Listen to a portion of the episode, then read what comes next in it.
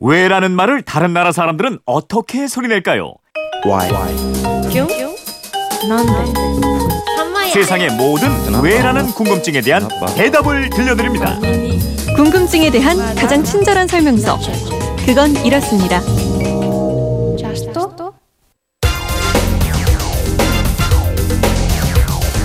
궁금증이 지식이 되는 아하. 궁금증이 지식이 되는 아하 시간인데요. 휴대전화 뒷번호 8552 쓰는 청취자께서 보내주신 내용입니다. 불에 타거나 찢어져 폐기한 지폐와 동전이 지난해 거의 4조 원이 됐다고 합니다. 못 쓰게 된 돈을 새로 만들려면 또 돈이 들어가겠죠. 역사적으로 돈의 형태도 계속 달라져 왔는데 앞으로 어떻게 변해갈지 궁금하네요 하셨어요. 자 어떤 궁금증이든 해결해드는 정다희 아나운서와 또 돈 문제 풀어보죠. 어서 오십시오. 네, 안녕하세요. 어, 이렇게 많아요? 폐기한 돈이 4조 원이나? 네, 정확히 어. 말하면 3조 8천억 원이거든요. 네. 지폐가 대부분이래요. 3조 768 3조 7,688억 원, 네. 5억 3천만 장인데 음. 이 중에 만 원짜리가 3조 원으로 80%가 넘습니다. 음. 이 지폐를 다 쌓으면 에베레스트 산의 6배, 이야. 63 빌딩의 227배, 어. 백두산 높이의 21배고요. 양으로 따지면 5톤 트럭 99대분에 네. 해당하고요. 지폐를 일렬로 모두 연결했다 할 때는 음. 경부고속도로를 약 79회 왕복할 수 있다고 합니다. 엄청나네요. 예. 엄청난 양이죠. 그래도 요즘에는 현금 많이 안 갖고 다녀서 폐기되는 돈도 좀 줄어들지 않았을까 싶기도 한데 음. 정다희 아나운서는 뭐 지갑에 돈 좀 가지고 다녀요? 현금? 저도 저는 지갑 자체를 안 가지고 다니고 아, 그래요? 어. 휴대전화 케이스에 그 카드 넣어 다니는 카드 거한 장. 딸랑. 어, 그렇게 아. 딸랑 카드 두 장 넣어 다니고 현금은 안 가지고 다니고. 저는 그래도 약간 옛날 사람인지 네. 현금이 좀 있어야지 좀 마음이 놓이고 아, 그래요. 맞아. 없으면 예. 불안해하는 사람들이 그렇죠. 있더라고요. 예. 정다희 아나운서처럼 현금 없이 다니는 분들이 많을 텐데 민자영 리포터가 돈 사용과 관련 있는 곳을 다녀왔다고 해요. 어딘지 한번 들어보죠. 어서 오십시오. 카드를 읽고 있습니다. 잠시만 기다려 주십시오.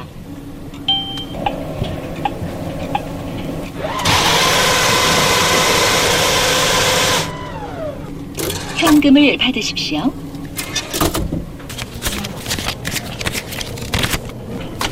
얼마예요? 카드로 계산할게요.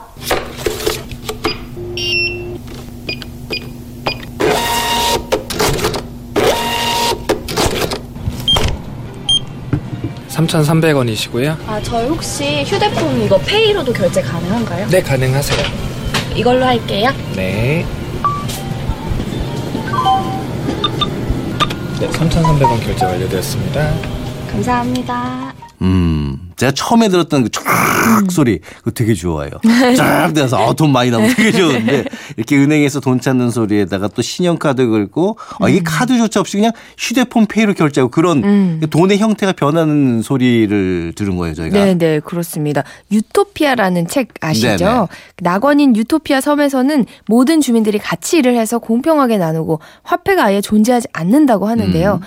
앞으로 어떤 세상이 되든 눈에 보이는 형태의 화폐는 점점 축소되고 사라지더라도 그 돈의 기능 자체나 화폐 자체는 사라지지 않을 거라는 음. 네. 그런 예상이 그 많습니다. 청취자가 질문하신 내용도 돈의 형태가 역사적으로 계속 달라져 왔는데 앞으로 어떻게 변해갈지 궁금하다 이러셨거든요. 음. 변하긴 많이 변해왔죠. 지금도 이제 뭐 제일 요즘이 제일 많이 변한 것 같아요. 전자화폐, 가상화폐 그렇죠. 계속 변하고 있잖아요. 큰 흐름으로 보면 보이는 화폐에서 보이지 않는 화폐로 변해가고 있는 건 분명합니다. 하지만 이 속도는 사회마다 차이가 좀 크- 있다고 생각을 네. 합니다. 지금도 돌을 돈으로 보는 사회가 있거든요. 돌을 돈으로 봐요. 음. 옛날 최영 장군이 돈 보기를 돌같이 하는데 그 후손들 얘기하는 건 아니죠. 그런 의미가 아니고요. 돌이 진짜 돈으로서의 역할과 기능을 하는 거래요. 오. 태평양 미크로네시아에 있는 야비라는 이름의 네. 섬인데요.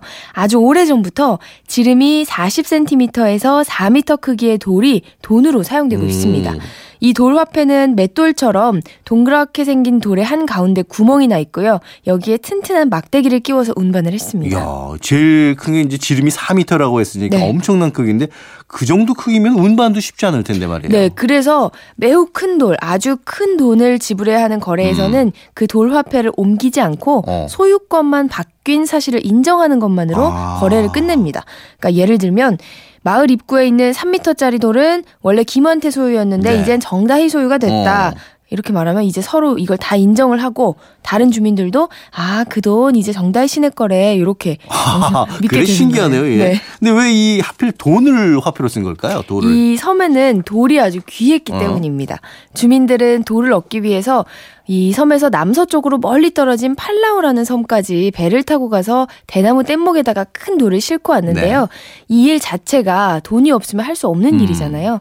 그래서 돌에 구멍을 내고 운반할 수 있다는 것 자체가 가치가 있는 일이 됐고 그 결과물인 돌을 돈으로 보게 된 겁니다. 그리고 그렇게 돌을 가져오다가 빠뜨리는 경우도 꽤 있었대요, 어, 물에. 그랬겠네요. 음. 뭐 대나무 뗏목으로 뭐 무거운 돌 옮겨왔다면 그럴 수 있죠. 근데 그 마을 사람들은 예. 그렇게 바다에 빠진 돌도 돈으로 인정을 아, 했습니다. 그래요? 네. 예. 아, 그 2미터짜리 돌 그만 바다에 빠뜨렸는데 그거 김씨네 돈이래. 어. 이렇게. 어, 그리고 그 돈을 매개로 김씨는 집도 사고 아내도 얻고 음. 그렇게 했고요. 소유권이 넘어가면 그 돌 화폐는 다른 사람이 이제 자유롭게 사용을 했습니다. 그렇군요. 그러니까 후대 사람들 그 가라앉은 돌 앞에 본 적이 없 는데 그래도 화폐 역할을 했다는 거 아니에요? 네, 그렇습니다. 음. 아버지, 할아버지로부터 듣고 그걸 다 같이 인정한다는 거죠. 네. 그리고 19세기 말에 이 얍섬을 독일이 식민지로 점령했는데요. 독일 관료들이 원주민들에게 도로 공사를 하러 나오라고 음. 명령을 하지만 주민들이 말을 안 듣는 거예요. 그래서 벌금을 부과하는데 그 방법이 집집마다 찾아가서 가장 감 나가는 돌 위에다가 검은 십자가를 딱 표시를 했대요. 오, 이거 뭐 마치 빨간 딱지 붙이듯이 음. 그 돌을 벌금으로 받은 정부 소유물이다. 이런 표시를 한 거네요. 네, 그렇죠. 그렇게 했더니 다음 날부터 원주민들이 아주 슬픈 표정으로 일을 하러 아, 나왔다고? 하고요. 예. 공사가 다 끝난 다음에 독일 정부가 그 표시를 다시 지워줬대요. 오, 그랬더니 섬 주민들은 다시 재산이 회복됐다면서 엄청 기뻐하고 행복해졌답니다. 재밌네요. 음. 예. 그러고 보면 이 돈 형태라는 게 지금처럼 뭐 지폐라든가 꼭 주화일 필요는 없는 것 같아요. 어차피 이게 약속인 거잖아요. 음. 그럼요. 제2차 세계대전 때 나치의 포로 수용소에서는 담배가 화폐로 통용된 오. 일도 있었고요.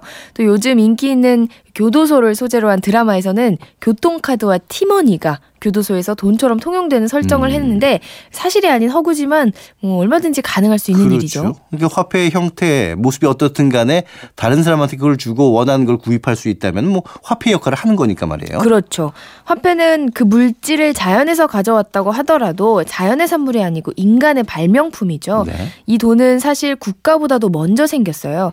신석기 시대에는 곡물, 가죽, 소금, 옷감 등 모두 사용할 수 있는 생필품이 화폐 역할을 했습니다. 음. 근데 이 생필품은 쉽게 상하고 또 생산량도 일정하지 않아서 보관과 운반이 쉽고 희소성도 갖춘 빛나는 조갑이나 뭐 동물의 뼈로 만든 소품, 장신구 등이 화폐로 널리 쓰이게 됐습니다. 그렇죠. 그러다 이제 사람들이 늘어나면서 금속으로 만든 화폐를 쓰게 된 거잖아요. 그렇습니다. 예. 경제 활동이 확대될수록 상품 화폐 문제점이 커졌거든요. 그래서 그 대안으로 금, 은과 같은 금속 화폐가 등장했습니다. 어. 금속 화폐는 적은 양으로도 고가의 물건과 교환을 할 수 있어서 편했고요. 무엇보다 오래 쓸 수 있었죠. 네. 지폐는 언제 등장한 거예요? 지폐는 13세기 후반 은행 역할을 하던 유럽 금세공인들이 금을 보관했다는 증표로 약속 어음을 발행했는데요. 이게 바로 지폐의 출발점입니다. 음. 이러다가 미간 은행들이 은행권을 발행했고 17세기 들어서는 스웨덴에서 정부가 보증하는 지폐를 처음으로 발행했습니다. 이후로 다른 나라들도 중앙은행을 설립하고 법정 화폐로 지폐 등을 발행하기 시작했죠. 그렇습니다. 그 이후에도 이제 계속 변화해서 요즘엔 가상화폐까지 많이 이제 나오고 있는 거잖아요. 네, 그렇습니다. 뭐 예금 화폐라고 해서 은행에 맡긴 예금을 담보로 수- 수표를 쓰기 시작했고요. 개인의 신용을 담보로 한 신용카드가 등장했는데 이건 신용화폐로 불립니다. 그리고 이제 디지털 형태의 전자화폐 시대까지 왔죠. 지금 비트코인, 이더리움 등으로 대표되는 가상화폐는 과연 이걸 화폐로 볼수 음. 있느냐 좀 논란이 있긴 한데 아무튼 화폐는 앞으로도 여러 형태로 변하고 발전해 가겠죠. 네. 오늘 궁금증이 지식이 되는 아이에선 돈에 대해서 살펴봤습니다. 정다희 아나운서 고맙습니다. 고맙습니다.